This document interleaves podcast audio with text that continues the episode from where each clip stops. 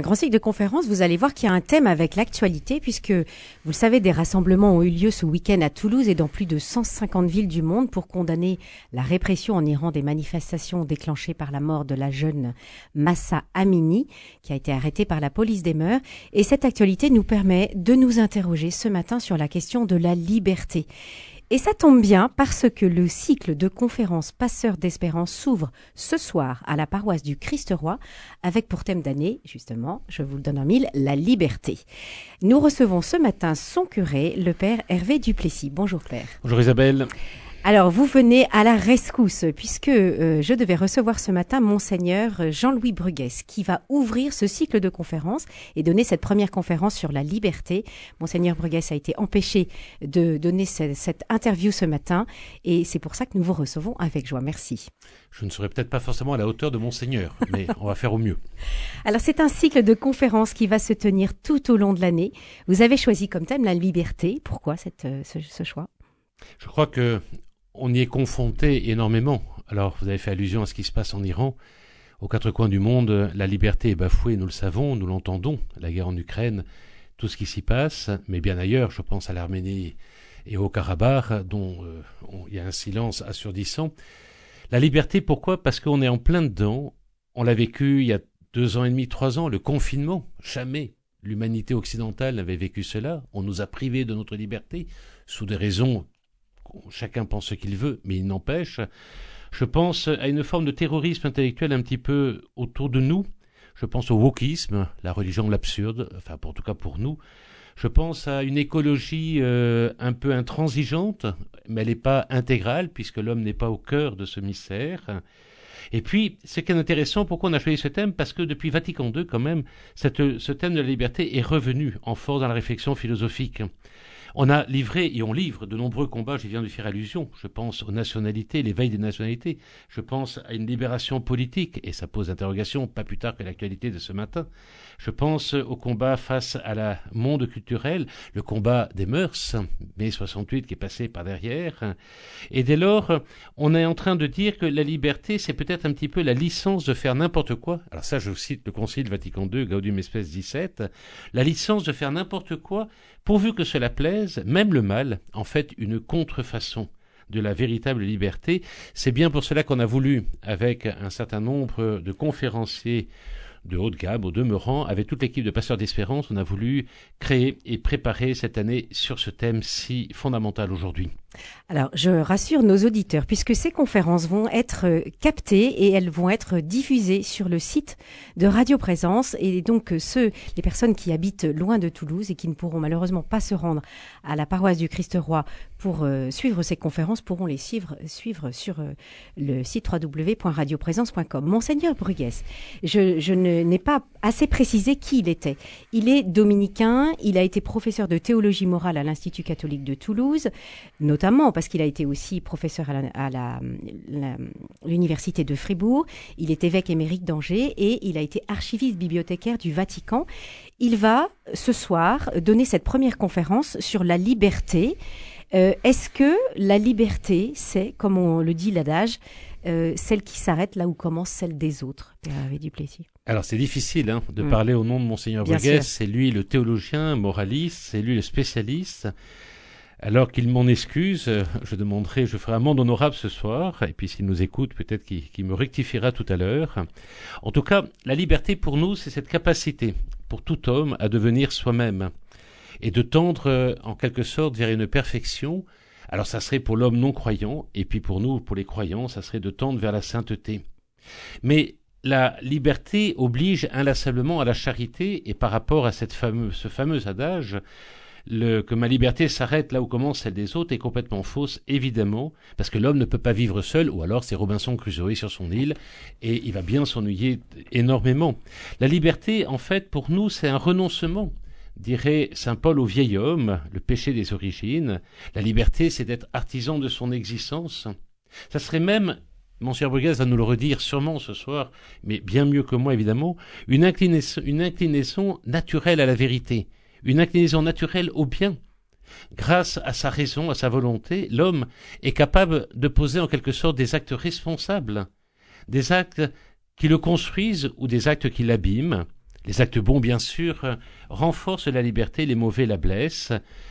Finalement, en quelque sorte, c'est un chemin vertueux. Plus l'homme pose des actes bons, plus il acquiert finalement une liberté. Et au cœur de ce grand mystère de notre liberté, évidemment, il y a le péché des origines, qui est la grande épreuve face à la liberté.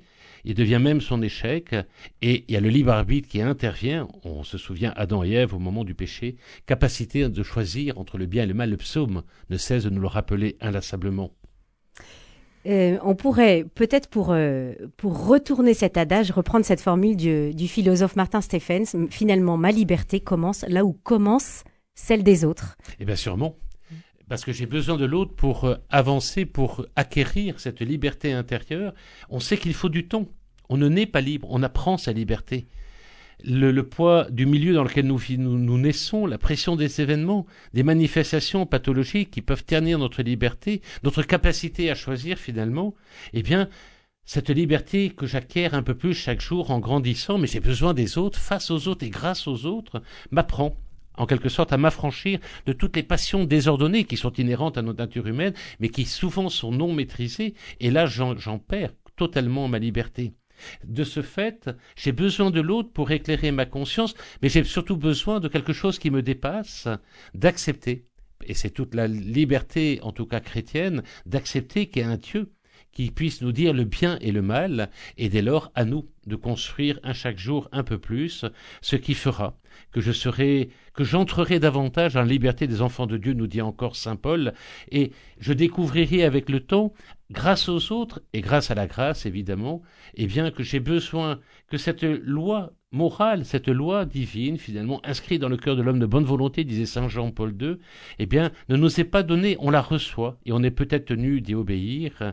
C'est la loi divine en quelque sorte, et mais je peux la faire taire en ma conscience, hélas. Est-ce que vous voulez dire que euh, finalement, quand euh, notre société moderne euh, promeut la liberté de chacun, en fait, elle, elle, essaye de la, de la promouvoir en fixant plutôt des limites et en, en, montrant à, à l'homme qu'il peut être libre en se mettant à l'abri des autres et de Dieu Alors, la société d'aujourd'hui promeut toute forme de liberté, mais on ne sait jamais quelle est la bonne. Mm.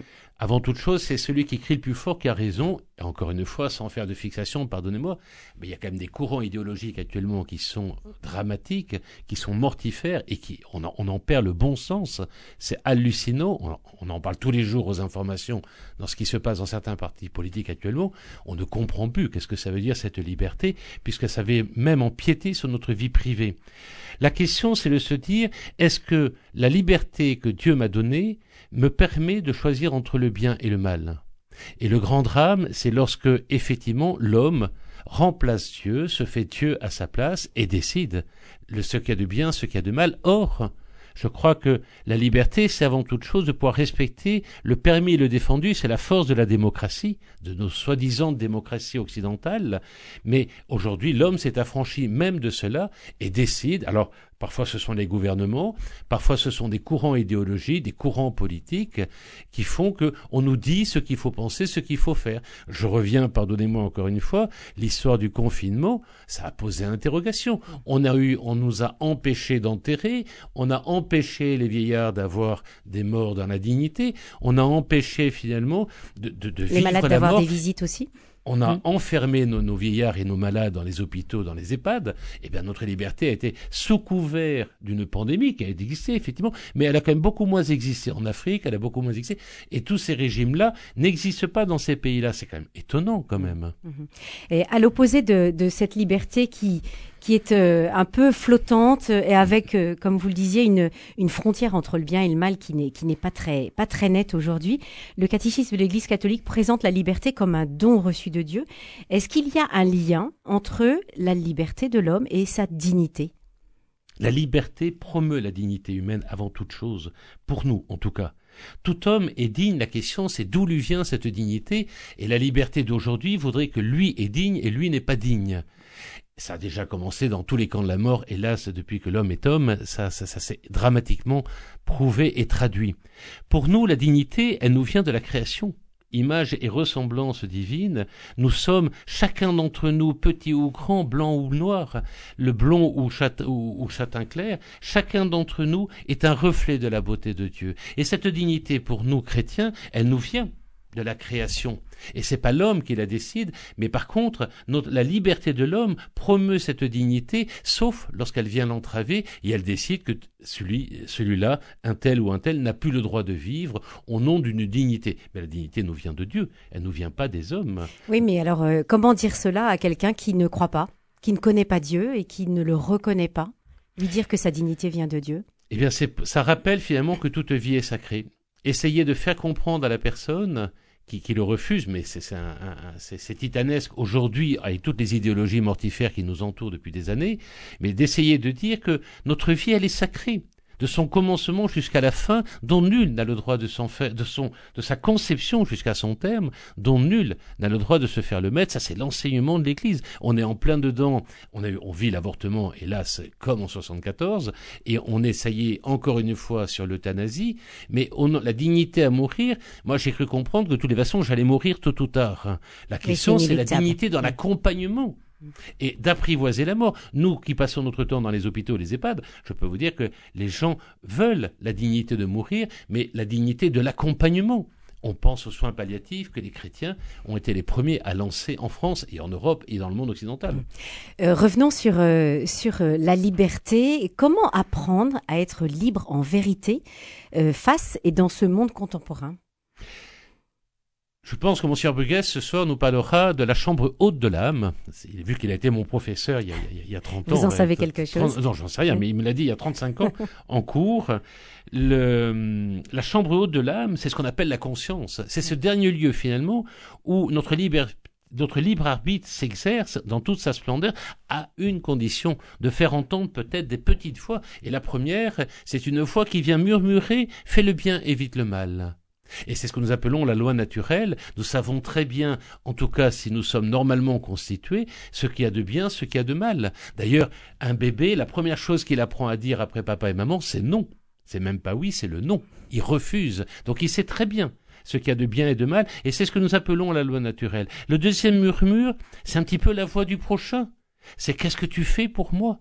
Le prochain, c'est mon frère, ma sœur, mon père, ma mère. C'est le, le prochain qui est à la porte de mon immeuble ou de ma, de ma rue. C'est celui qui est dans mon village. Et c'est le lointain, bien évidemment. C'est celui qui est à l'autre bout du monde. Qu'est-ce que tu fais pour ton prochain? Et le troisième murmure, finalement, c'est ce Deus in nobis. C'est ce Dieu au plus profond de moi-même qui va permettre de poser des actes, qui va permettre d'être artisan de mon existence et qui va me donner encore une fois cette capacité à devenir moi-même et à tendre vers cette plénitude de la sainteté, de mieux faire toute chose, de bien faire toute chose nouvelle, mais à condition que ces deux murmures puissent éclairer ma conscience et nous, et voyons bien finalement que nous pouvons empêcher la voix de Dieu, fais le bien, évite le mal, empêcher la voix d'autrui, Qu'est-ce que tu fais pour moi? On peut tout à fait le, manipuler ces voix, ne plus les entendre, et de se dire est-ce que je suis responsable? Est-ce que je suis en paix avec ma conscience? Non. Est-ce que je suis responsable de ma conscience? Oui. Hmm. Alors ce cycle de conférences justement va permettre d'éveiller la, conscience de chacun euh, à travers différents thèmes, la liberté et l'école, la liberté et les médias, la liberté et le totalitarisme avec euh, un certain nombre d'intervenants euh, de grande qualité. je renvoie sur le site Passeur d'Espérance qui donne tous les détails, les dates, les intervenants et les thèmes. Merci beaucoup Père Hervé Duplessis d'être venu ce matin nous présenter ce cycle de conférences sur la liberté. Merci à vous Isabelle, bonne journée à tous.